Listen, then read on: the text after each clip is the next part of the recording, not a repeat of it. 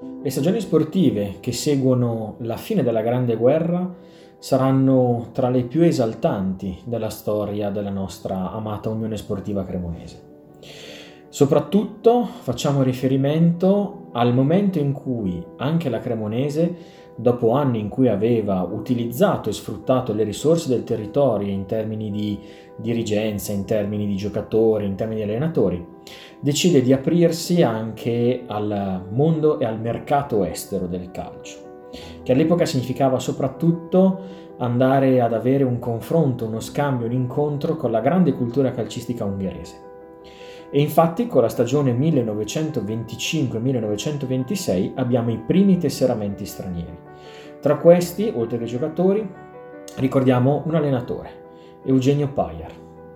Per noi questa stagione è la miglior stagione di tutta la nostra storia. Infatti la Cremonese conclude il campionato al secondo posto, dietro alle spalle solo della Juventus Stiamo parlando quindi del campionato di massima serie. Il girone è il girone B.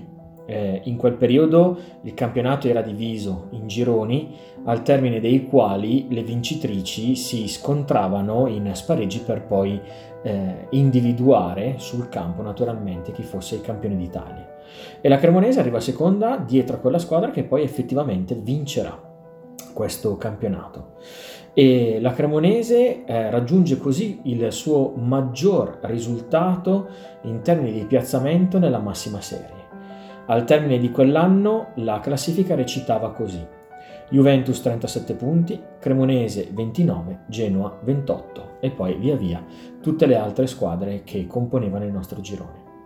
Ma sempre nell'arco temporale che eh, caratterizza la nostra storia nell'immediato dopoguerra, dobbiamo ricordare che se nel 1919 inauguriamo il nostro stadio, che nel 24 poi verrà dedicato a Giovanni Zini, nel 1929 facciamo rinnovare la tribuna centrale di quello stadio, creando una struttura in cemento autoportante tra le prime in Italia che ancora oggi caratterizza quello che è uno degli aspetti principali del nostro rinnovato Giovanni Zini.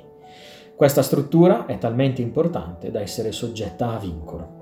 Di conseguenza noi abbiamo una storia da raccontare che non è fatta solo di uomini, non è fatta solo di eventi, non è fatta solo di risultati sportivi, ma è fatto anche di cultura, una cultura che ci accompagna con fierezza e con orgoglio anche e ancora ai giorni nostri.